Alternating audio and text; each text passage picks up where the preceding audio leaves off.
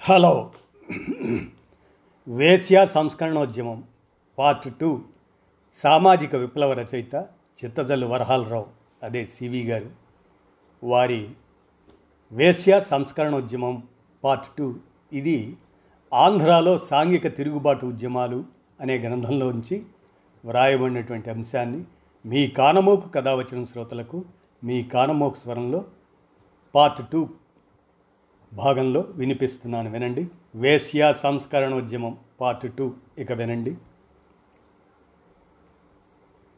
British యుగంలో మెహర్బానీ కోసం తురక నవాబులు ఆంగ్ల గవర్నర్లకి విందులు చేసి విందు అనంతరం వేశ్యల నాట్య ప్రదర్శన ఏర్పాటు చేసేవారు.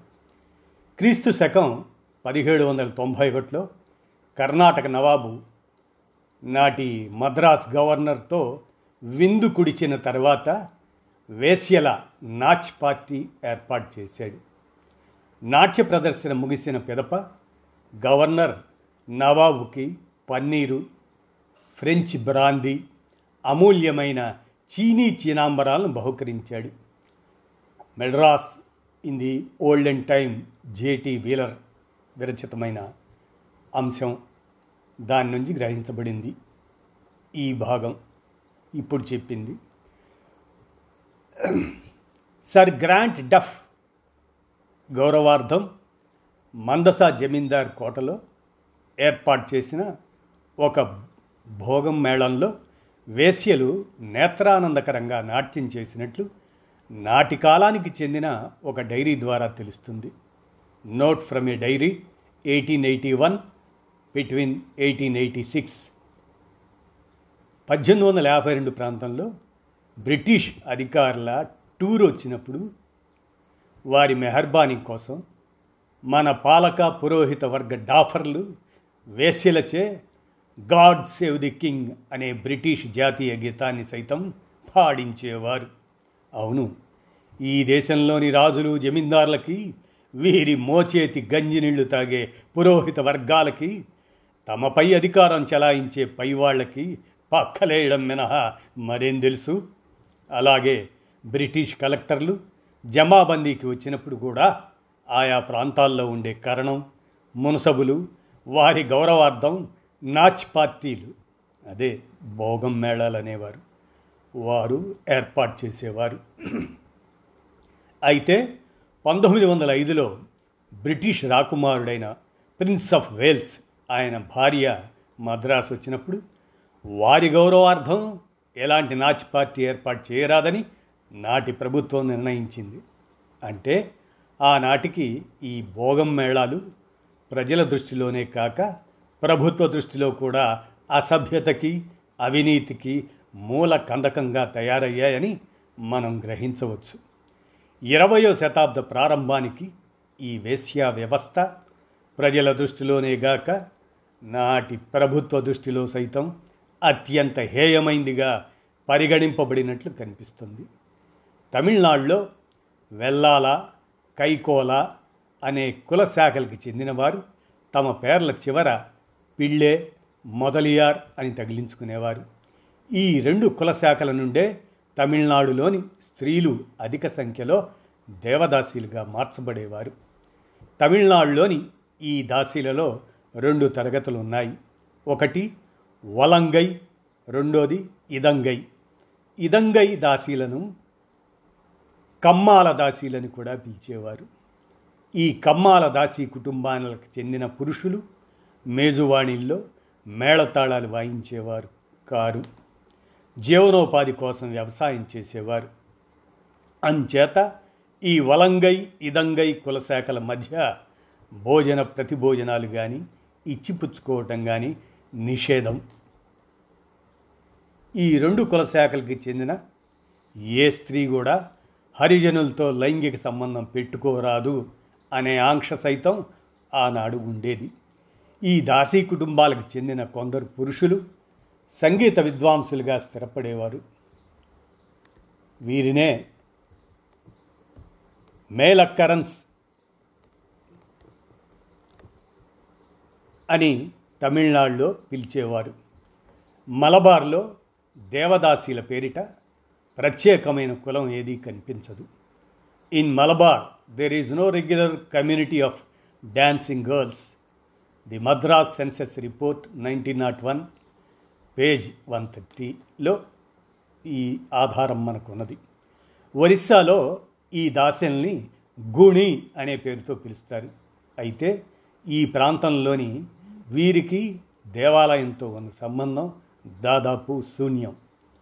ఆంధ్ర ప్రాంతంలో ఈ దాసీల్ని భోగం వాళ్ళు లేదా సానులు అని సాధారణంగా పిలిచేవారు. పంతొమ్మిది వందల ఒకటి నాటి మద్రాస్ జనాభా లెక్కల రిపోర్టు సేకరించిన సమాచారాన్ని బట్టి ఈ దేవదాసి విధానం తెలుగుదేశంలో క్రమేణా క్షీణిస్తున్నట్లు కనిపిస్తుంది. ఎందుచేతనంటే విశాఖపట్నానికి సమీపంగా ఉన్న శ్రీకూర్మంలోని దేవాలయంలో మాత్రమే దేవదాసీలు ప్రాచీన ఆచారం ప్రకారం పోషింపబడేవారని చెప్పబడింది. They are suppose to be deducted dedicated to the gods just as the dasis are but there is only one temple in the northern part of the Madras presidency which maintains a corpse on the, these women in the manner in vogue in further south. This exception is the Sri Kurma temple in Visakhapatnam. The dancing girls attached to which are known as Kurmapus the Madras census report nineteen nought one ఇది అయినా తెలుగుదేశంలో ఆనాటికి దేవాలయ శృంగారం పూర్తిగా గుడ్డుబోలేదు. శ్రీకూర్మ దేవునికి అంకితం చేయబడిన దాసీలు కాబట్టి వీరిని కూర్మాపులు అని పేరిట పిలిచారు. ఈ కులంలో ఇన్ని ఉపశాఖలు తలెత్తడానికి ఈ విధమైన ప్రాంతీయ భేదాలే కారణమై ఉండవచ్చు విశాఖపట్నానికి దగ్గరగా ఉన్న ప్రాంతాల్లో అధిక సంఖ్యాకులైన ఈ కులస్తులు నాగవాసులు నాగాసులు అనే పేరుతో కూడా ఆనాడు పిలువబడేవారు. కానీ నెల్లూరు కర్నూలు బళ్ళారి జిల్లాల్లో ఈ దాసీలు బలిజ ఎరుకల కులాలకు చెందిన వారని పంతొమ్మిది వందల ఒకటి నాటి మద్రాస్ జనాభా లెక్కల నివేదిక చెబుతుంది. పద్దెనిమిది వందల ముప్పై నాటి జనాభా లెక్కలకు చెందిన కీ లిస్ట్ దాని ప్రకారం గణిక కూర్మాపులు నాగాసులు సాని అనే నాలుగు కుల శాఖల వారిని పేర్కొన్నది. ఆరాధనా దృష్టితో దేవునికి అంకితమైన స్త్రీ దేవదాసి అని కేవలం పడుపు వృత్తి ద్వారానే జీవించేది వేసే అని ఈ స్త్రీలలో ఒక వర్గీకరణ ఉంది. అయితే ఇది నామమాత్రమైన భేదం మాత్రమే. విచిత్రం ఏమంటే నెల్లూరు జిల్లాలోని ఈ దాసీలు ఆ రోజుల్లో కోమట్ల ఇళ్ళలో నాట్యం చేయడానికి అంగీకరించేవారు కాదు. The Madras census report page one twenty వన్లో పేర్కొనబడింది ఈ అంశం. ఈ జిల్లాలో సానికులానికి చెందిన పురుషులు మేజువాణీలు చేసే తమ కుల స్త్రీల వెంట దేవుని ఊరేగింపుల్లో పాల్గొనేవారు కారు. అయితే భోగం దాసీ కులాలకు చెందిన మగవాళ్ళు మాత్రం ఈ స్త్రీల వెంట ఈ మేజువాణీల సమయంలో ఊరేగింపులో పాల్గొనేవారు. అదే రే same report page one twenty నైన్లో ఉంది. మతం ఆమోదంతో ఈ దేవదాసీలు లాభసాటి వ్యాపారం చేస్తారని హేయమైన పద్ధతుల ద్వారా వీరు డబ్బు గుంజినా దాన ధర్మాల విషయంలో వీరు ఖ్యాతి వహించారని మోనియర్ విలియమ్స్ వ్యాఖ్యానించాడు. హిందూయిజం బ్రాహ్మణిజం అనే పుస్తకంలో రక్తమాంసాలతో నడిచే ఈ సజీవ వృక్షాలు బంగారు పండ్లను కాస్తాయి అని ఒక ఆంగ్ల కవి వీరిని వర్ణించాడు. Walking flesh trees bearing golden fruits అని ఆనాటి సమాజంలో పడుపు వృత్తి ద్వారా జీవించే ఇన్ని వేల మంది స్త్రీలు ఏ విధంగా లభ్యమయ్యారు? ఈ దాసీకులంలో పుట్టిన వారేగాక బ్రాహ్మణ మొదలు శూద్రకులం వరకు రకరకాల కులాలకు చెందిన అనాథ నిర్భాగ్య కన్యలందరూ డబ్బుకి కొనబడి బాల్యంలోనే పెంచుకోబడి ఈ కులంలో కలిపివేయబడి ఈ వృత్తిని అనుసరిస్తున్నట్లు చరిత్ర సాక్ష్యమిస్తుంది. అంతేకాదు హిందూ సంఘంలోని వేరు వేరు కులాలకు పుట్టిన సంతానమే బహుశా ఈ దాసీలై ఉండాలి. అయితే తరువాత ఈ దాసీలు పెంచుకోబడి కొన్ని సందర్భాల్లో ఇతర కులాల నుండి వెలకి కొనబడి ఈ కులంలో కలిపివేయబడ్డారు అని నైన్టీన్ నాట్ వన్ ఆనాటి మద్రాస్ జనాభా లెక్కల రిపోర్ట్లో రాయబడింది. These dasis were probably in the beginning the result of left handed unions between members of two different castes but they are now partly recruited by admissions and even purchases from other classes. The Madras Report 1901 Gurajada Apparao పంతొమ్మిది పంతొమ్మిది వందల పది ప్రాంతాల కొండుభట్టియం నాటకం రాశాడు. ఆనాటికి ఉనికిలో ఉన్న వేశ్యల పరిస్థితిని ఆయన కొండుబోట్లచే ఈ కింది విధంగా చెప్పించాడు. అది ఒక సత్ సత్సూద్రుల పిల్ల కరువు కాలంలో పోషించలేక తల్లి మా ఇంట దిగబెట్టి వెళ్ళింది. మా ఇంటి ఆవిడ ఆరు సంవత్సరములు దాన్ని తన కూతురులాగా మా పిల్లలతో పాటు పెంచింది. ఇంతట్లో కళత్ర వియోగం సంభవించగానే ఈ పిల్ల ఏ స్థలంలో ఉంటే దేదీప్యమానంగా ప్రకాశిస్తుందో ఆ స్థలంలో ఉంచాలి కానీ ఎవరైనా దుక్కి ముచ్చుకు కట్టపెట్టడం దున్నపోతుకు పువ్వుల దండ వేయడం అని తలచి రామసాని తరిఫీదులో పెట్టాను అని కొండుభట్టియం ద్వితీయ ముద్రణ పేజీ నూట ఏడు విశాలాంధ్ర ప్రచురణాలయంలో లభ్యమైనటువంటి పుస్తకంలో ఉంది. ఆ రోజుల్లో సాని పిల్లలకి సంగీత సాహిత్య నాట్య శాస్త్రాన్ని బోధించిన వారు బ్రాహ్మణ పండితులే. వీరిని అయ్యవార్లు అని పిలిచేవారు. వీరి వద్ద అమరం అల్లసాని వాని మనుచరిత్ర రసమంజరి కావ్యం అభినయ దర్పణం క్షేత్రయ పదాలు రంకుజావళీలవి. జయదేవుని గీత గోవిందం రాధాకృష్ణుల చిత్తకార్త శృంగారాన్ని వర్ణించే భూతు సంస్కృత శ్లోకాలు అవి.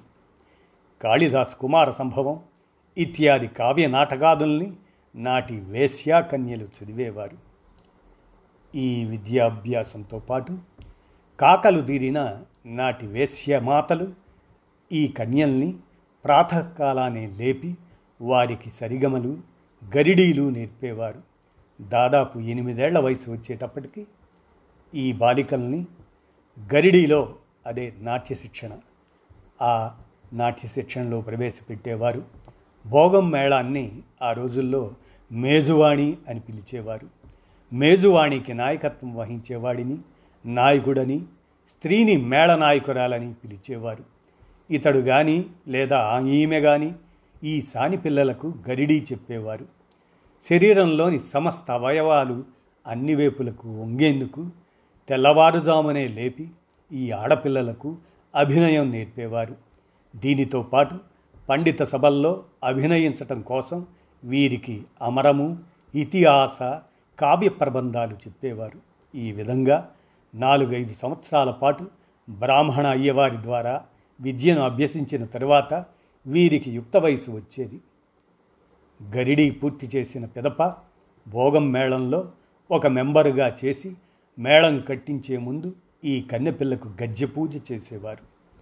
మేళంలో పర్ప్రదంగా అభినయించబోయే ముందు ప్రతి కన్యకి కాళ్ళకి గజ్జెలు కట్టి దైవ పూజ చేసి ఆమెను పడుపు వృత్తిలోకి దింపడాన్ని గజ్జ పూజ అని పిలిచేవారు. వేశ్య కుటుంబానికి చెందిన ఆడపిల్లకి రజస్వల అయిన తర్వాత జరపబడే సెక్స్ కర్మకాండను కన్యరికం అనే ముద్దు పేరుతో పిలుస్తారు. ఈ కన్య మానాన్ని మొట్టమొదటగా ధనానికి కొన్న ఒక చిత్తకార్తి కుక్క ద్వారా ఈమెకు కన్నెరికం చేసేవారు. ఈ కుక్క ప్రప్రథమంగా ఈ కన్యకు చేసే గర్భాధానమే ఈ కార్యక్రమం కన్నెరకం పెట్టిన వాడి ద్వారా ఈమె బిడ్డను కనేంతవరకు మరో పురుషునితో పోకూడదని కులవృత్తి చేయరాదనే నియమం ఒకటి ఆనాడు ఉండేది. ఈ జుగుప్సాకర కామయజ్ఞాన్ని సిగ్గు లజ్జ లేకుండా సంస్కృత మంత్రాలతో శాస్త్రోక్తంగా చేయించిన బ్రాహ్మణుడు పూజ తర్వాత దక్షిణ పుచ్చుకొని చక్కా పోయేవాడు. బిడ్డ పుట్టినా రంకుమగని వద్ద పండబెట్టినా కాటిలో పాతిపెట్టినా బ్రాహ్మడు లేకుండా ఏ కర్మకాండ జరగటానికి వీల్లేదు కదా. కన్నెరకం పెట్టిన నాటి నుంచి కాటిలో పాతి పెట్టేంత దాకా ఈమె ఊరకుక్కలా బతుకు ఇచ్చేది. దేవుని పేరిట మతం పేరిట కులవృత్తి పేరిట వందల సంవత్సరాలు ఈ యువతులు ఈ వ్యభిచార హోమగుండంలో నర పశువుల్లా బలి చేయబడ్డారు కన్నెరకం పేరిట ఎన్ని లక్షల మంది అమాయక అనాథ కన్యలు ఆ రోజుల్లో ఆజన్మాంతం నరకం అనుభవించారో?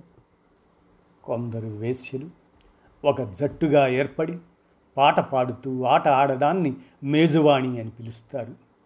ఆ రోజుల్లో మేజువాణి చేయడానికి రమ్మనమని ఆహ్వానించేందుకు మేళనాయకురాలికి తాంబూలం ఇచ్చేవారు.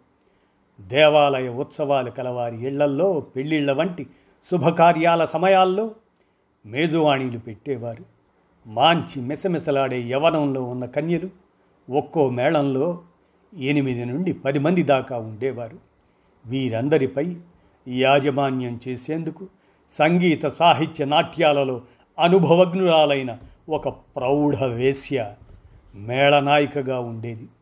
ఈమెనే నాయకురాలు అని పిలిచేవారు. ఈ మేళంలోనే ఫిడేలు మద్దెల తిత్తి హార్మోనియం తాళం ఇత్యాదులు వాయించేందుకు ఆయా విద్యల్లో అనుభవం ఉన్నవారు ఉండేవారు. వీరంతా కలిసి మేళంగా రూపొందేవారు. మేళం చేయడం ద్వారా వచ్చిన ఆదాయంలో అధిక భాగం మేళ నాయకురాలికి వెళ్ళేది. మిగతా దాన్ని మిగిలిన వారంతా వాటాలు వేసుకొని పంచుకునేవారు. మొన్న ఈతని ఇంటి పక్కనున్న షావుకారింట పెళ్ళికి మేళానికి వెళ్ళినప్పుడు ఇతడు నన్ను చూశాడు. మేళానికి వెళ్ళినప్పుడు వేసి అందచందాలు పది మంది కళ్ళబడతాయి. వివాహాది కార్యాలయాల్లో జరిగే ఊరి ఊరేగింపు సందర్భమున మేళం వెనుక ఎంతమంది కుక్కల్లాగా వస్తారో చూడలేదా? జనం ఎక్కువగా ఉన్న చోట్ల వేశ్యలను చూసేందుకు ఒకరి భుజాలపై ఒకరు చేతులు వేచి పడుతూ కాలివేళ్ళపై నిల్చుండి చూడకపోతే ప్రాణాలు నిలవవు అన్నట్లు నానా అవస్థలు పడుతుంటారు అని వేశ్యమాత అయిన శ్రీహరి అంటుంది కాళకురి నారాయణరావు చింతామణి నాటక తృతీయాంకంలో. ఇరవయో శతాబ్దం ప్రారంభానికి ఈ మేజువాణీలు అత్యంత జుగుప్సాకరంగా తయారయ్యాయి. చివరికి పచ్చి బూతుకూతలు నిండిన ఈ పాటలు పచ్చబొట్టు పొడిపించు బావా.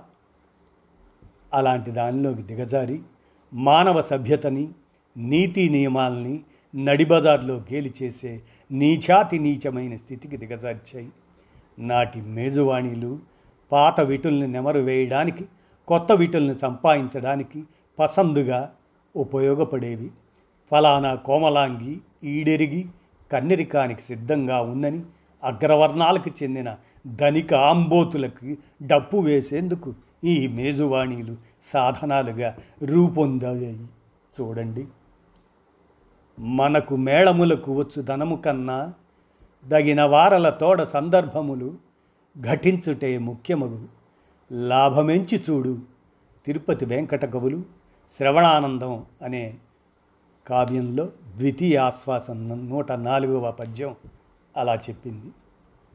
ఆ రోజుల్లో మేజువాణి చేసే సమయాల్లో కాకలు తీరిన కవి పండితులు హాజరయ్యేవారు. సాని అభినయం పట్టినప్పుడు దిమ్మ మీద బొమ్మల్లా కదులుతున్న శవాల్లా నిశ్చేష్టత చెందిన నాటి రసికులు బాపురే బళి అంటూ చప్పట్లు కొట్టి లొట్టలు వేసుకు చూసేవారు. మేజువాణిని చూస్తున్నప్పుడు వారు పొందిన దివ్యానుభూతిని పట్టరాని ఆనందాన్ని తిరుపతి వెంకట కవులు బహుశా స్వార్భవంతో ఈ విధంగా వర్ణించారు. ఆ నాట్యాభినయము లారసవచ ప్రారంభ సంరంభ మత్యానంద్ బొడగుర్పు సభ్యజనం అయ్యారే భళి మేలు మేలి నారీమణి పేరేదేమో అహహా ఈ బాల ఊరెద్దియో ఈ నాటాంగ భూము దేనికెనయో నేనాక్షి నింకొత్తెన్ నింకొక్కతెన్. భావంబా సొగస రసప్రసారమా పాండిత్య సందర్భమా హావంబా స్వకపోల కల్పనముల వ్యంగ్య ప్రధానత్వమా. నీవే పండితునొద్ద నేర్చితివో కాని నిరజా నిరజా నీరజేక్షణ ఇవే రంభవుగాక రంభయన వేరే లేదు. చర్చింపగన్. ఇది కూడా శ్రవణానందం. తృతీయ ఆశ్వాసం ఆరవ పద్యం తొమ్మిదవ పద్యం వరకు. నాటి బ్రాహ్మణ కవి పండితులు వేశ్యలతో పొత్తు కలిగి ఉండేవారు. ప్రాచీన శృంగార కావ్యాలకి వాత్సాయన కామసూత్రాలకి రకరకాల హిందూ దేవాలయాలపై చి చెక్కిన చిత్తకార్త్య శృంగారం శిల్పాలకి వేశ్యల సంపర్కాన్ని లక్ష్యంగా తీసుకొని సంభోగ శృంగారాన్ని అనుభవైక వైద్యం చేసుకొని రసమయ జగత్తు దానిలో వీరు రాత్రింబవళ్ళు ఉయ్యాలలుగేవారు బాల్యదశలో వారాలు చేసుకునే ఆయన వాదం అడుక్కు తినడం ద్వారా పొట్టపోసుకును అతి కష్టం మీద ఆర్జించిన కామశాస్త్ర పాండిత్యం ఏ విధంగా చరితార్థమయ్యేట్లు ఈ మన్మద వేదాంతము ఈ వేదాంత లక్షణాల అప్లికేషను కొంపల్లోని కులకాంతల వద్ద సాధ్యం కాదు కదా. పరాయి కులాలకు చెందిన స్త్రీల జోలికి వెళ్తే అమాంతం పళ్ళు రాలగొడతారు కదా. అంచేత ఇందుకు వేశ్యలు తగినవారు. కామశాస్త్ర లక్షణ పాండిత్యానికి వేశ్యా సంపర్కం లక్ష్యం వంటిది. నాటి బ్రాహ్మణ పండితులు గడించిన కామసూత్రాల థియరీని ఎక్స్పరిమెంట్ చేసే పరికరాలే ఈ సానులని. నాటి కామశాస్త్ర ప్రయోగశాల ల్యాబొరేటరీ వేశ్యాగ్రహమేనని. ఆనాటి బ్రాహ్మణ కవి పండితులు సిగ్గు లజ్జ విడిచి బహిరంగంగా వెలిబుచ్చిన భావాల్ని తిరుపతి వెంకట కవులు ఈ కింది విధంగా రికార్డు చేశారు. అతికరిన ప్రయాసమున ఆర్జన చేసిన కామశాస్త్రమే. గతి చరితార్థమౌను కులకాంతల ఎందది గూడదంచు నా రతి కలయే వచించు బరరాముల కంతటి కాలమబ్బునే వితయగుగాదే లక్షణ వివేకం లక్ష్మయ మెరుంగకుండినన్ ఇది కూడా శ్రవణానందం. ద్వితీయ ఆశ్వాసం ఎనభై నాలుగో పద్యం. మారకళా విశేషముల మర్మములెల్ల భరించి లక్ష్యములు నేరుచు ఎట్లకో అనుచు నేను విచారణ చేయుచుండగా నారమణి లలామతనయంతనే తా కరుణించి నేర్పుగా నేరిచినాడా?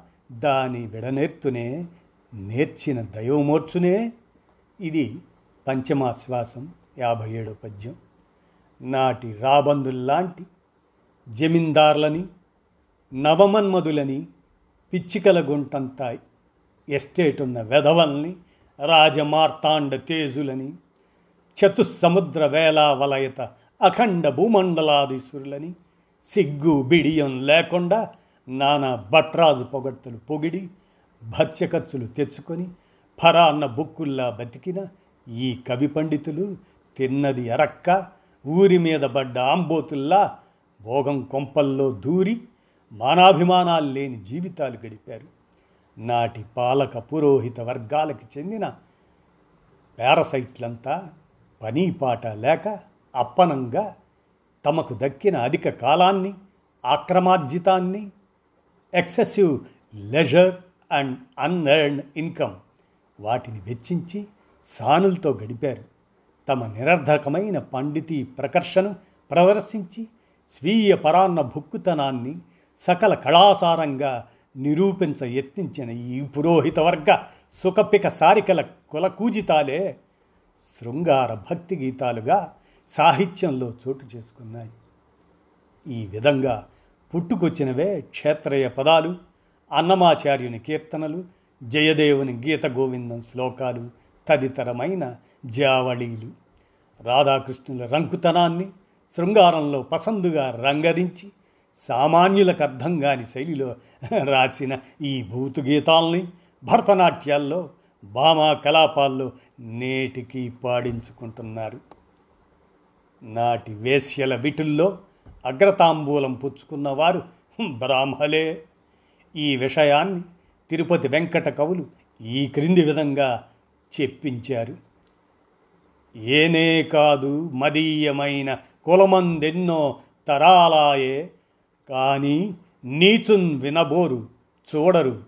ధనం బీని ధనం బీయకే పోనీ బ్రాహ్మణ జాతి దక్క ఇతరున్ భోగింపగబోరు ఇది కూడా శ్రవణానందం ద్వితీయ శ్వాసం ఇరవై ఆరో పద్యం. ఇక కలయుట తప్పటంచు పలుకందగునే మణి వేశ్యాకాంతలం కలయుట లేదే బ్రాహ్మణులు. గానమే వారల అనేది కూడా ద్వితీయ ఆశ్వాసం డెబ్భై ఆరో పద్యం.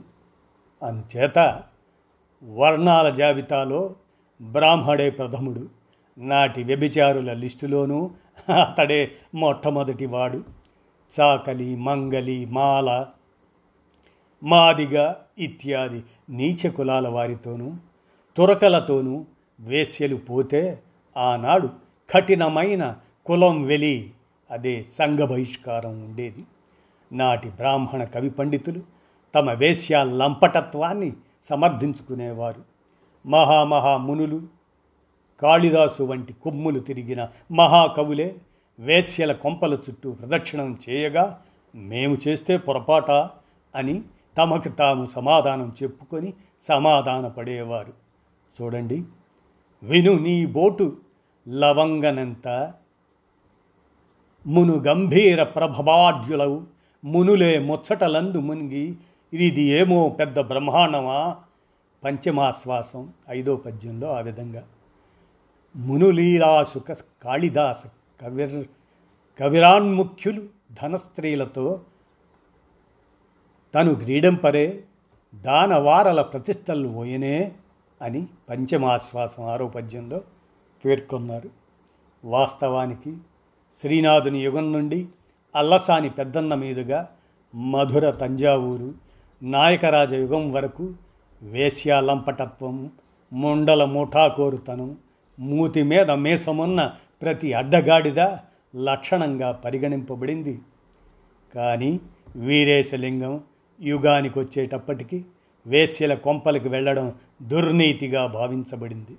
అంచేత జమీందారులు ధనికులు అగ్రహారికులు బ్రాహ్మణ కవి పండితులు బహిరంగంగా సాని కొంపలకు వెళ్ళేందుకు తటపడాయించేవారు. ధనం యవ్వనం కళ్ళకెగదన్నిన మదం అన్నీ అయిపోయిన పిదప ఇంటి ముందరి గజ్జి కుక్కని ఈడ్చి పారేసినట్లు వేశ్య ఈ విటుల్ని గెంటి వేసిన తరువాత శ్మశాన వైరాగ్యం వీరిని అమాంతం ఆవహించేది. నాటి నుండి సాని జాతిని సాని నీతిని నోటికొచ్చినట్లు చెడదిట్టి అప్పటి నుండి నూతన గానోదయమైనట్లు వీరు నటించేవారు. ఆనాటి నుండి ఆ వన్నెల మిఠారి పరమ చఠారి ముండగా కనిపించేది ఈ వలపుల దీవి ఆ వలపుల దీవి యమలోకపు బావిగా ఆమె వక్షోజాలు ఒట్టి మాంసపు ముద్దలుగా ఆమె మరుని గుడారం యమదూతల బిడారంగా ఈ మహాకవులకు దర్శనమిచ్చేది. ఆమె పయోముఖ విషకుంభంగా మేకవన్నె పులిలా సాక్షాత్కరించేది. ఇలాంటి జ్ఞానోదయం కలిగిన సమయంలో భర్తృహరి దుర్జటి సైతం చాలేవారు కారు. చూడండి. సజ్జనులందన్నును తింప ధర్మపారుడై సాక్షాత్ పరబ్రహ్మముఖమున ఊహించుటగాక కామి అయి భోగస్త్రీల భోగింపుట. శ్రవణానందం పంచమాశ్వాసం పదమూడవ పద్యం. నాటి వేశ్యాగ్రహం సమస్త మూఢ విశ్వాసాలకి పుట్టినిల్లుగా ఉండేది. బ్రాహ్మలు భూదేవులుగా బట్టి వారు ఆగ్రహించి శపిస్తారనే మూఢనమ్మకం సైతం నాటి వేశ్యల్లో ఉండేది. వారు సర్వకళా పారంగతులని వారికి రాని విద్య లేనేలేదని నాటి వేశ్యలు ఎంతో అమాయకంగా విశ్వసించేవారు. బ్రాహ్మల దయ ఉంటే పట్టిందల్లా బంగారం అవుతుందని కాకపోతే గడియలో అడవిగా మారిపోతుందని నాటి బ్రాహ్మణ కవి పండితులు హరికథలు పురాణ కాలక్షేపాల ద్వారా బ్రాహ్మణాధిక్యతను ప్రజల్లో నూరిపోయడానికి శతదా ప్రయత్నించేవారు. ఇందుకోసం అడ్డమైన కథలు చెప్పేవారు. అదేదో చూడండి. లోకములోన మానవులలో ద్విజులే గమ. అంతకన్నా అస్తోక కళా వెదుల్ ఘనులు. సూర్యవరేణ్యుల కన్నా సత్కవిత్వ కలనమ్ము గల్గడి మహాత్ముల మోఘ వచనంకములను వీరే కదా మా పిరెందర నరేంద్రులను వచనాసుగమ్ములన్. ఇది కూడా శ్రవణానందం ప్రథమాశ్వాసం నూట రెండవ పద్యంలో ఈ విధంగా పేర్కొన్నారు వాళ్ళ గురించి. ఆనాటి వైష్ణవ మత గురువులు తిరుమంత్రోపదేశం పేరిట మరుమంత్రోపదేశం చేసేవారు. పట్టుబట్టి పట్టెనామం పెట్టి వైష్ణవ స్వాముల వేషాలు దాల్చిన ఈ గురువులు వైష్ణవ మతదీక్ష ఇవ్వడం పేరిట సాని కొంపల్లో దూరి వారి ఇంటి గులాముల్లా మారేవారు. చూడు శ్రవణానందం. ఇది విప్రనారాయణ దగ్గర నుండి తరతరాలుగా వస్తున్న సంప్రదాయమే. అయితే ఒక్క వైష్ణవ స్వాములే కాదు ఇలాంటి లఫంగు పనులు చేసింది. కన్యాశుల్కంలోని రామప్ప పంతులు వంటి నియోగి నీటురాయిళ్ళు అన్నీ వేదాల్లోనే ఉన్నాయిషా అనే శుద్ధ వైదికులు పగలంతా జపతపాల్లో మునిగి మడి మైలా పాటించి సందెగుంకగానే సానులతో సయ్యాటలాడేందుకు? చీకటి ముసుగులు కప్పుకు లోకుల కన్నులు గప్పే సమస్త బఠాచోర్ కవి పండితులు ధనాంగన వేలాంగన పతిత కులట పడుపుగత్తె సాని ఇలాంటి నిఘంటువుల్లోని పదాలతో నోటికొచ్చినట్లు చెడగూసే లఫంగులు. అంతా వీరంతా సానుల్ని కసిదీరా అనుభవించి తెల్లవారాక ముందే మొండ ముసుగేసుకుని దొంగ కుక్కల్లా తమ కొంపల్లో దూరినవారే చింతామణి నాటకంలోని బిల్వమంగళుడు మధుసూదనం పంతులు కొండమాచారి పుత్రుడు నీలకంఠావదాని కుమారుడు కృష్ణయ్య మంత్రి సోదరుడు సుబ్బిశెట్టి ఇత్యాదులు. నాటి సంఘంలోని ముండల ముఠాకోర్లకి నిండు ప్రతినిధులు. సంఘంలోని పురోహితులు రాజాస్థానాల్లోని కవులు సోమయాజులు శ్రీనాథులు బెండపూడి అన్నయ్యలు దూర్జటీలు దేవాలయ ధర్మకర్తలు వేశ్యల కొబ్బలు చుట్టూ సిగ్గు లజ్జ లేకుండా ప్రదక్షిణం చేసినా వారే మన సాహితీ సంస్కృతులకి పతాకల్లా ప్రతీకల్లా నేటికి ప్రశంసింపబడుతున్నారు. ఆర్ష సంప్రదాయం పేరిట సనాతన హైందవ ధర్మం పేరిట తరతరాల ఆధ్యాత్మిక దోపిడీ కొనసాగించిన ఈ జారులు చోరులే పరమ పవిత్ర మత ధర్మాలకి పునాదుల్లా నేటికి పరిగణింపబడుతున్నారు.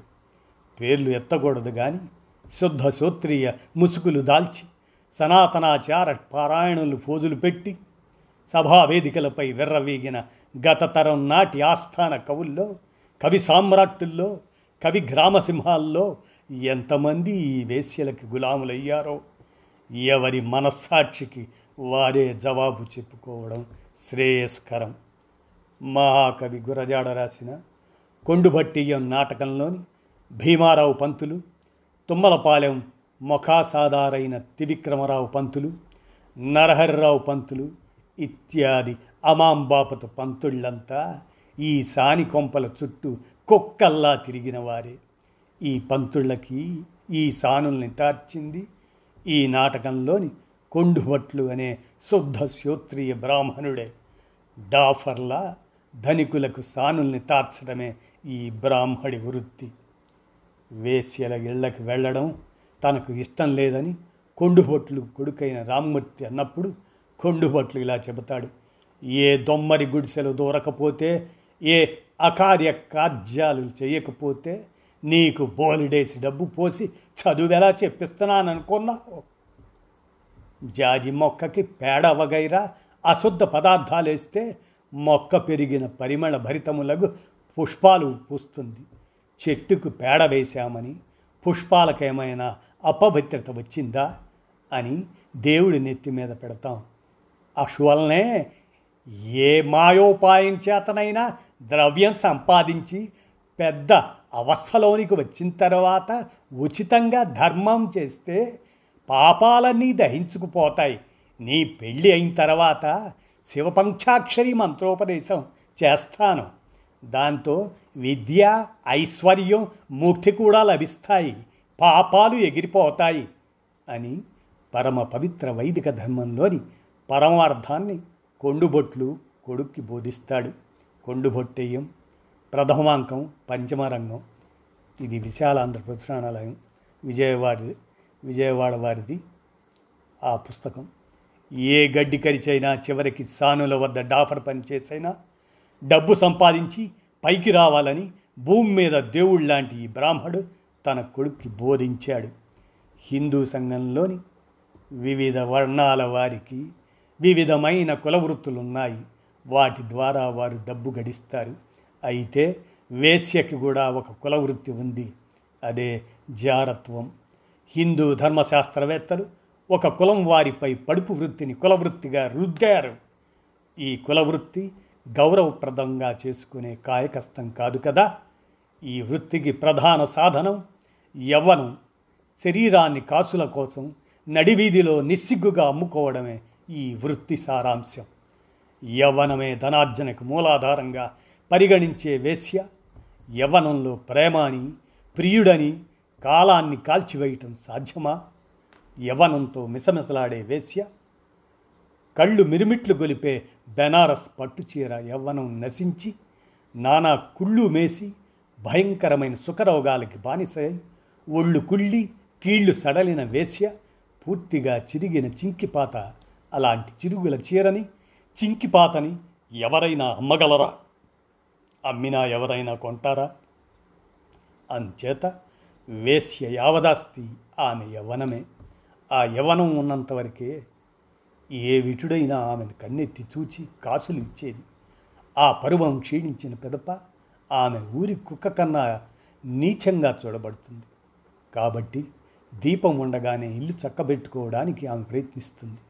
ఈ ప్రయత్నం మహాఘోరము అమానుషము రాక్షసము హేయము అత్యంత జుగుప్సాకరమైన దారిదోపిడిగా ఉంటుందని ఆర్జించిన డబ్బుతో తృప్తిపడక నిరంతరం ఆశ పేరాశ అడియాశ ఇంకా మరింకా అనే దృష్టితోనే ఆమె ఉంటుంది. ధనంపై ఆశ కలిగిన వ్యక్తికి మితి తృప్తి ఉండదు కదా ఒక్క మాటలో చెప్పాలంటే వేశ్య కలవారల కలికి ఆమె లేనివారి మొహాల్ని లాభసాటి కాదంటూ కన్నెత్తి కూడా చూడదు. డబ్బుకు జబ్బును పొంది జబ్బును డబ్బుకు ఇస్తూ జబ్బులతో జీవిస్తూ డబ్బుకు డబ్బుకు డబ్బుకు డబ్బుకు అమ్ముడుపోవడమే నాటి వేశ్య జీవిత తత్వం. హిందూ ధర్మశాస్త్రవేత్తలు వేశ్యల పేరిట రంకుతనపు వ్యాపారాన్ని పెంచి పోషించి దానికి రకరకాల నియమాలు ఏర్పరిచారు. అందులో మొదటిది వేశ్యలకు దేవాలయ మాన్యాలు ఇవ్వడం రెండవది స్త్రీలను దత్తత చేసుకోవటం బాలికలను దత్తు తీసుకోవటం వేశ్యలకే పరిమితమైంది. హిందూ సంఘంలోని మిగతా కులాల వారిలో ఇలాంటి విచిత్రమైన ఆచారం లేదు. బాలికలను వేశ్యలు దత్తు తీసుకోవడానికి ఈ క్రింది కారణాలు దోహదం చేశాయి. ఒకటి పడుపు వృత్తి చేసే స్త్రీలకు సంతాన యోగ్యత చాలా తక్కువ. రెండు ముసలితనం రాగానే బతుకు తెరువు కోసం. పసితనంలోనే ఒక ఆడపిల్లను పెంచుకొని యుక్త వయసు రాగానే ఆమెను వృత్తిలోకి దింపి తద్వారా తమ పొట్ట పోసుకునేవారు. మూడు దేవాలయాల్లో జరిగే ఉత్సవాల్లో వీరు మేళాలు చేసినందుకు గాను వీరికి దేవస్థానం వారు వృత్తి మాన్యాలు ఇచ్చేవారు. దేవస్థానంలో నౌకిరీ చేస్తేనే మాన్యాలు అనుభవించే అవకాశం ఉంది. ముసిలి వేశ్య వార్ధక్యంలో ఏ ఆట ఆడగలదు? మరే పాట పాడగలదు? అందుచేత ముసలితనంలో తనకు బదులుగా తాను దత్తత చేసుకున్న తన కూతురు సహజంగా ఈ స్థానాన్ని ఆక్రమించేది. దేవస్థాన మాన్యం అనుభవించేందుకు మళ్ళీ దేవాలయ సేవ పేరిట ఈ పిల్ల ఆ భయంకర నరకకూపంలో ప్రవేశించేది. ఈ విషపు చక్రం ఈ విధంగా తరతరాలు దొర్లుతుండేది ఈ విధంగా హిందూ పురోహిత వర్గం గుడి సేవకి గుడిసేటుతనానికి అత్యంత చాకచక్యంగా ముడివేసింది. అంచేత దేవస్థాన మాన్యాన్ని కాపాడుకోదలిచిన వేశ్య తన దత్తపుత్రికను విధిగా కన్యగానే పెళ్ళి లేకుండానే ఉంచి తీరేది ఈ విధంగా ఈ వేశ్యలు వారి బిడ్డలు వారి అమ్మలు అమ్మమ్మలు అంతా వారంతా తరతరాలుగా గుడికి సేవ చేస్తూ గుడిసేట్లై జీవిస్తూ గుడిపాలక పౌరోహిత ధర్మకర్తల చేతుల్లో బానిసలుగా పడి ఉండి వారు ఆడించిన ఆటను ఆడుతూ వారు పాడించిన పాటను పాడుతూ వారి కామవాంఛలు తీర్చేవారుగా జీవించేవారు. మన హిందూ మతం రంకుతనపు వ్యాపారమును ఆదరించి దానికి నియమములు ఏర్పరిచి పోషించి ఉన్నను. వేశ్యలలో స్త్రీ దత్తత దుర్వృత్తి నిమిత్తం పసిపిల్లలను దొంగిలించటం వంటిదని ఎల్లరూ గుర్తించి నిషేధించవలసి ఉన్నది. నీతి బాహ్యమగు వృత్తి నిమిత్తం చేయబడు ఆ దత్తతలను అంగీకరించుట సన్మార్గుల నీతికి నిరోధమనుట ఎంత మాత్రము సందేహింపనవసరం లేదు. శ్రీ కాళే సూర్యప్రకాశరావు అధ్యక్ష ఉపన్యాసి. రాష్ట్ర కళావంతుల సంఘ సంస్కరణ మహాసభ విజయనగరం పంతొమ్మిది వందల యాభై రెండులో ఆయన అన్న మాటలవి. ఋషులకి పుణ్యపురుషులకి సీతా సావిత్రి లాంటి సచ్చరిత్రలకి పుట్టినిళ్ళైన భారత భూమి సానులకి మెట్టినీళ్ళుగా ఎలా మారింది? డబ్బు కోసం మానాన్ని అమ్ముకోమని గబ్బుదేవుడు వేశ్యల మహాన రాశాడా? కాక బ్రహ్మదేవుడు అలా రాశాడని బ్రాహ్మలే తమ ధర్మశాస్త్ర గ్రంథాల్లో రాశారా? పరమ పవిత్రమైన ఆలయాలు అవినీతికి నిలయాలై జారిణులకు కేంద్రాలుగా ఎలా అయ్యాయి? గజ్జె కట్టి రంకునాట్యం చేసే దేవదాసిని హిందూ దేవుడు అతడి భూలోక ఏజెంట్లైన బ్రాహ్మణులు ఆలయంలో ప్రవేశించడానికి ఎలా అనుమతించారు? వెలయాలు పతిత పడుపు కత్తె అయిన శుద్ధ స్త్రీ దేవాలయంలో ప్రవేశిస్తే దేవుడు బ్రాహ్మలు మైలపడిపోరా? పంచముల్ని గుడిలోకి రాని అని పూజార్లు వేశ్యల్ని ఎలా అనుమతించారు? రామాయణ భారతాలు అష్టాదశ పురాణాలు సమస్త హిందూ ధర్మశాస్త్రాలు స్త్రీకి మానమే ప్రధానమని ఘోషించాయి కదా. అలాంటి ఘోషకి కేంద్రమైన ఈ పరమ పవిత్ర దేశంలో బతుకు తెరువు కోసం మానాన్ని అమ్మే వేశ్యల్ని ఈ హిందూ పురోహితులు ఈ గుడి పూజారులు ఈ దేవాలయ ధర్మకర్తలు ఈ అమాంబాపతు ధర్మశాస్త్రవేత్తలు ఈ సనాతన ధర్మ సంరక్షకులు ఇన్ని వేల ఏళ్ళుగా ఎందుకు పోషించారు? మానంతో రాత్రింబవళ్ళు వర్తకం చేసి జీవించే ఈ స్త్రీలను ఒక ప్రత్యేక కులంగా కేటాయించడం హిందూ దేవునికి హిందూ మతానికి హిందూ సంస్కృతికి సిగ్గుచేటు కాదా? నిజానికి మానాభిమానాల్ని నడిబజార్లో అమ్ముకునే ఈ వేశ్యలకి హిందూ పురోహితులు అపూర్వమైన గౌరవ మర్యాదలు ఇచ్చారు అంచేతనే ఏ దేవాలయంలో చూసినా అర్చకుని తర్వాత గౌరవస్థానం అలంకరించేది ఈ స్త్రీయే అని రఘుపతి వెంకటరత్నం చెప్పాడు. దేవుని పేరిట మతం పేరిట కులం పేరిట వేల ఏళ్ళుగా ఒక కులాన్ని వ్యభిచార కులంగా పరిగణించిన ఈ క్షమించరాని కిరాతకాన్ని ఒక్క సనాతన ధర్మ సంరక్షకుడు సైతం ఖండించలేదు. సరికదా? ఈ వేశ్యల జారత్వం పరమేశ్వర కల్పితమని సిగ్గు లజ్జ విడిచి వీరు ప్రచారం చేశారు. ఇంద్రుని సభలోని రంభ ఊర్వశి మేనక తిలోత్తమ ఇత్యాది అప్సర కాంత నుండి ఈ వ్యభిచార ఆచారం అనుచానంగా వస్తూనే ఉందని ఈ కిరాతకులు వేశ్యా వ్యవస్థను సమర్థించారు. హిందూ సంఘంలోని అనేక కుల వృత్తుల్లో పడుపు వృత్తి కూడా ఒకటేనని ఈ దుర్మార్గులు నిర్లబ్జగా ప్రవచించారు. వేశ్యా వాటికల పేరిట పిలువబడ్డ నాటి సజీవ శ్మశాన వాటికల్లో వందలాది సంవత్సరాలుగా లక్షలాది సాని పిల్లలు కన్నరికాల పేరిట ఆజన్మాంత నరకానికి గురి చేయబడ్డారు. ఈ విధంగా ఎందరో అమాయక యువతులు కులవృత్తి పేరిట వ్యభిచార హోమగుండంలో నిర్దాక్షిణ్యంగా దగ్ధం చేయబడుతుంటే ఏ గుండు గొరుగుడు దేవుడైనా వీరి గోడు పట్టించుకున్నాడా? రాత్రింబవళ్ళు వైదిక ధర్మాలు గూర్చి దొంగ నీతులు వల్లించే ఏ జగద్గురువైనా వీరిని గూర్చి కించిత్తు పట్టించుకున్నాడా? కన్యరకం నరకంలో కూరుకుపోయిన ఈ కన్యల గూర్చి ఎన్నడైనా ఏ ఆర్ష విజ్ఞాన కళా ప్రపూర్ణుడైనా పట్టించుకున్నాడా? సంఘంలోని అవినీతి అంతా సాని రూపం దాల్చిన ఆ దుర్భర దుస్సహ దురంత దుర్దినాల్లో నీచత్వానికి మారుపేరుగా వేశ్యా జీవితం పరిణమించిన ఆ రోజుల్లో కడుపు కోసం అత్యంత హేయమైన పడుపు వృత్తిని చేపట్టిన ఈ వేలాది అభాగ్య స్త్రీల గూర్చి దిక్కులేని కుక్కల్లాంటి ఈ రెండు కాళ్ళ మృగాల గూర్చి ఏ సనాతన ధర్మ సంరక్షక వీరసూర బిరుదాంకితుడైనా ఏ పరమహంస పరివ్రాజకాచార్యుడైనా శృంగేరి పూరి బదిరి మఠాలకి అధిపతులైన ఏ పీఠాధిపతి అయినా ఏ భోజన సంఘం వాడైనా పట్టించుకున్నాడా? ఈ పడుపుగత్తెల గోడు గూర్చి ఏ దేవుడైనా ఎప్పుడైనా పట్టించుకున్నాడా? లేదు లేదు లేదు అనేదే ఈ ప్రశ్నలకు ఏకైక సమాధానం. వాస్తవానికి ఈ వేశ్యా వ్యవస్థను ఖండించింది నాటి కంచి కామకోటి పీఠాధిపతి కానే కాదు ఆ పని చేసింది గాంధీజీ ఈ దేవదాసీల జారత్వాన్ని తూర్పారబట్టింది చల్లపిళ్ళ వెంకట శాస్త్రి కానే కాదు ఆ పని చేసింది రవీంద్రనాథ్ ఠాగూర్. ఈ వ్యవస్థపై యుద్ధం ప్రకటించింది విశ్వనాథ సత్యనారాయణ. కానే కాదు వేశ్యాలంపటుల బతుకుల్ని నడిబజార్లో ఎండగట్టింది హిందూ సనాతన ధర్మ వత్తాసుగాళ్ళు. కానే కాదు దేవాలయ ధర్మకర్తలు అసలే కాదు ఆ పని చేసింది కందుకూరి వీరేశలింగము. గురజాడ అప్పారావులే వేశ్యల ఉద్ధరణకి నాంది పలికింది రఘుపతి వెంకటరత్నము. గుడిసేవ సుబ్బయ్యలే. రాజా రామ్మోహన్ రాయ్ కన్నుమూసిన తర్వాత బెంగాల్కి చెందిన కేశవ చంద్రసేన్ నాయకత్వాన దేశవ్యాప్తంగా నూట ఇరవై నాలుగు బ్రహ్మ సమాజ శాఖలు వెలిశాయి. పండిత శివనాథ శాస్త్రి ఆధ్వర్యాన మద్రాసులో దక్షిణ ఇండియా బ్రహ్మ సమాజం అనే పేరిట ఒక శాఖ నెలకొల్పబడింది. నైజాం పాలనా కాలం నాటి హైదరాబాదులో కూడా బ్రహ్మ సమాజ మందిరం స్థాపించబడింది.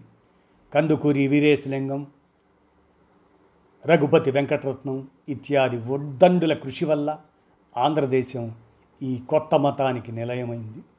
కాకినాడ కేంద్రంగా ఈ బ్రహ్మ సమాజోద్యమం వ్యాప్తి చేయబడింది.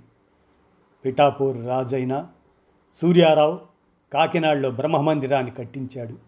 రాజమండ్రి గుంటూరు ఏలూరు చీరాల ఇత్యాది పట్టణాల్లో ప్రార్థనా మందిరాలు వెలిశాయి. కుల మత భేదాల్ని పాటించని బ్రహ్మ సమాజం మానవ సమానత్వాన్ని ప్రబోధించింది. తరతరాలుగా వస్తున్న సమస్త సాంఘిక దురాచారాలకి వ్యతిరేకంగా తిరుగుబాటు ధోరణిని ప్రోత్సహించింది. పద్దెనిమిది వందల డెబ్భై రెండులో బ్రహ్మో వివాహ చట్టం ప్రవేశపెట్టబడింది. ఈ చట్టం ద్వారా విధవా వివాహాలు వర్ణాంతర వివాహాలు చట్టసమ్మతమయ్యాయి. ఈ చట్టం ద్వారానే బహుభార్యత్వము అతి బాల్య వివాహాలు నిషేధించబడ్డాయి.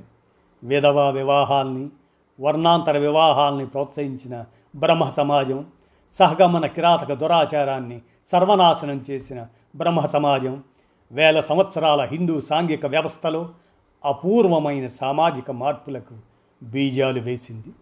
బ్రహ్మ సమాజం ధనిక మధ్యతరగతులకు వరకే పరిమితమైన నాటి సంఘంలో బలమైన భావ విప్లవం కలిగించింది. సంఘం పట్ల వ్యక్తి నిర్వర్తించవలసిన కర్తవ్యాన్ని జాగరూకతను గావించింది. ఈ అంశాన్ని గూర్చి సుప్రసిద్ధ గదర్ విప్లవకారుడైన శ్రీ దర్శి చెంచయ్య ఇలా రాశాడు. నేను విదేశాల నుండి వచ్చిన తరువాత వితంతు వివాహాలు చేయించుతున్నప్పుడు నన్ను కులం నుండి వెలివేసినప్పుడు నాకు ఎలాంటి హాని రాకుండా నా మిత్రులు నన్ను కాపాడారు. వారే నాతో కలిసి భోంచేసి పెద్దల తీర్మానాలని మట్టిలో గలిపేస్తుండేవారు. కందుకూరి వీరేశలింగం పంతులు గారి పుస్తకాలు చదవడం వల్లనే ఈ పని నేను చేయగలిగాను. సంఘ సంస్కరణలంటే నాకు అమితమైన ప్రేమ. నేను బ్రహ్మ సమాజ సభ్యుడనయ్యాను. శ్రీ కె. వైకుంఠరావు గారి ఆదర్శ జీవితమే నన్ను బ్రహ్మ సమాజకుని చేసింది శ్రీ ఆతంట రుక్మిణి లక్ష్మీపతి గారి వివాహానికి శ్రీమతి రాధాబాయి సుబ్బరాయన్ పెండ్లికి ఆహ్వానం పలకబడని పలికగా వెళ్ళాను. అంత మాత్రమే కాదు మా బ్రహ్మ సమాజానికి సుబ్బరాయన్ దంపతులను ఆహ్వానించి గౌరవించాము. వర్ణాంతర వివాహాన్ని మా బ్రహ్మ సమాజం చేయించగలిగిందని మేము గర్వపడ్డాము అని దర్శి చెంచయ్య నేను నా దేశం అనేటువంటి పుస్తకంలో యాభై ఒకటో పేజీలో ఉటంకించారు ఈ అంశాన్ని. ఆంధ్రదేశంలో ప్రత్యేకంగా కోస్తా జిల్లాల్లో భోగం మేళాల నాచ్ పార్టీల నిషేధానికి వేశ్యా కులానికి చెందిన కన్యలకు వివాహాలు చేసి వారు గౌరవనీయమైన స్త్రీలుగా బతికి బట్ట కట్టడానికి బ్రహ్మ సమాజం చేసిన కృషి నభూతో నభవిష్యతి. తెలుగు భూమిలో బ్రహ్మ సమాజం కందుకూరి వీరేశలింగం గురజాడ అప్పారావు రఘుపతి వెంకటరత్నం నాయుడు వంటి మహా వ్యక్తుల్ని ఆకర్షించింది. తత్ఫలితంగా వారు సాంఘిక సంస్కరణకు నడుములు బిగించారు. సంఘ సంస్కరణ భావాలు తెలుగుదేశంలో ప్రచారం చేసే ఉద్దేశంతో అప్పరాయ కవీంద్రులు కన్యాశుల్కం ఇత్యాదులను రచించాడు. కందుకూరి తన ప్రహసనాలు ఇత్యాది అనేకానేక రచనల ద్వారా నాటి వేశ్య లంపటుల బతుకుల్ని నడివీధిలో కడిగి వేశాడు రఘుపతి వెంకటరత్నం వేశ్య సంఘ సంస్కరణోద్యమం కోసం జీవితాంతం పోరాడాడు. ఓ వైపున బ్రాహ్మణేతర ఉద్యమం మరోవైపున హరిజనోద్ధరణ ఉద్యమం ఇంకోవైపున దుగ్గిరాల గోపాలకృష్ణయ్య నిర్వహించిన చీరాల పేరాల రైతుల ప్రతిఘటనోద్యమం మరోవైపున ప్రళయ భీకర స్వరూపంతో బద్దలైన పల్నాడు పుల్లరి సత్యాగ్రహం. ఈ విధంగా నాటి ఆంధ్రదేశం ప్రత్యేకంగా గుంటూరు కృష్ణా జిల్లాలు పంతొమ్మిది వందల ఇరవై పంతొమ్మిది వందల ముప్పైల మధ్యకాలంలో రాజకీయ ఆర్థిక సాంఘిక బానిసత్వానికి వ్యతిరేకంగా తిరగబడి మాన మర్యాదలతో జీవించాలనే ప్రగాఢమైన వాంఛయే ఈ విభిన్న ఉద్యమాలకి గైడింగ్ ఫోర్స్లా పనిచేసింది. గుండెల్ని చీల్చిన ఈ తపనయే ఆనాడు కొన్ని కులాల్లోని తరతరాల దురాచారాల్ని సర్వనాశనం చేసి తీరాలనే నిర్ణయానికి సైతం దారితీసింది.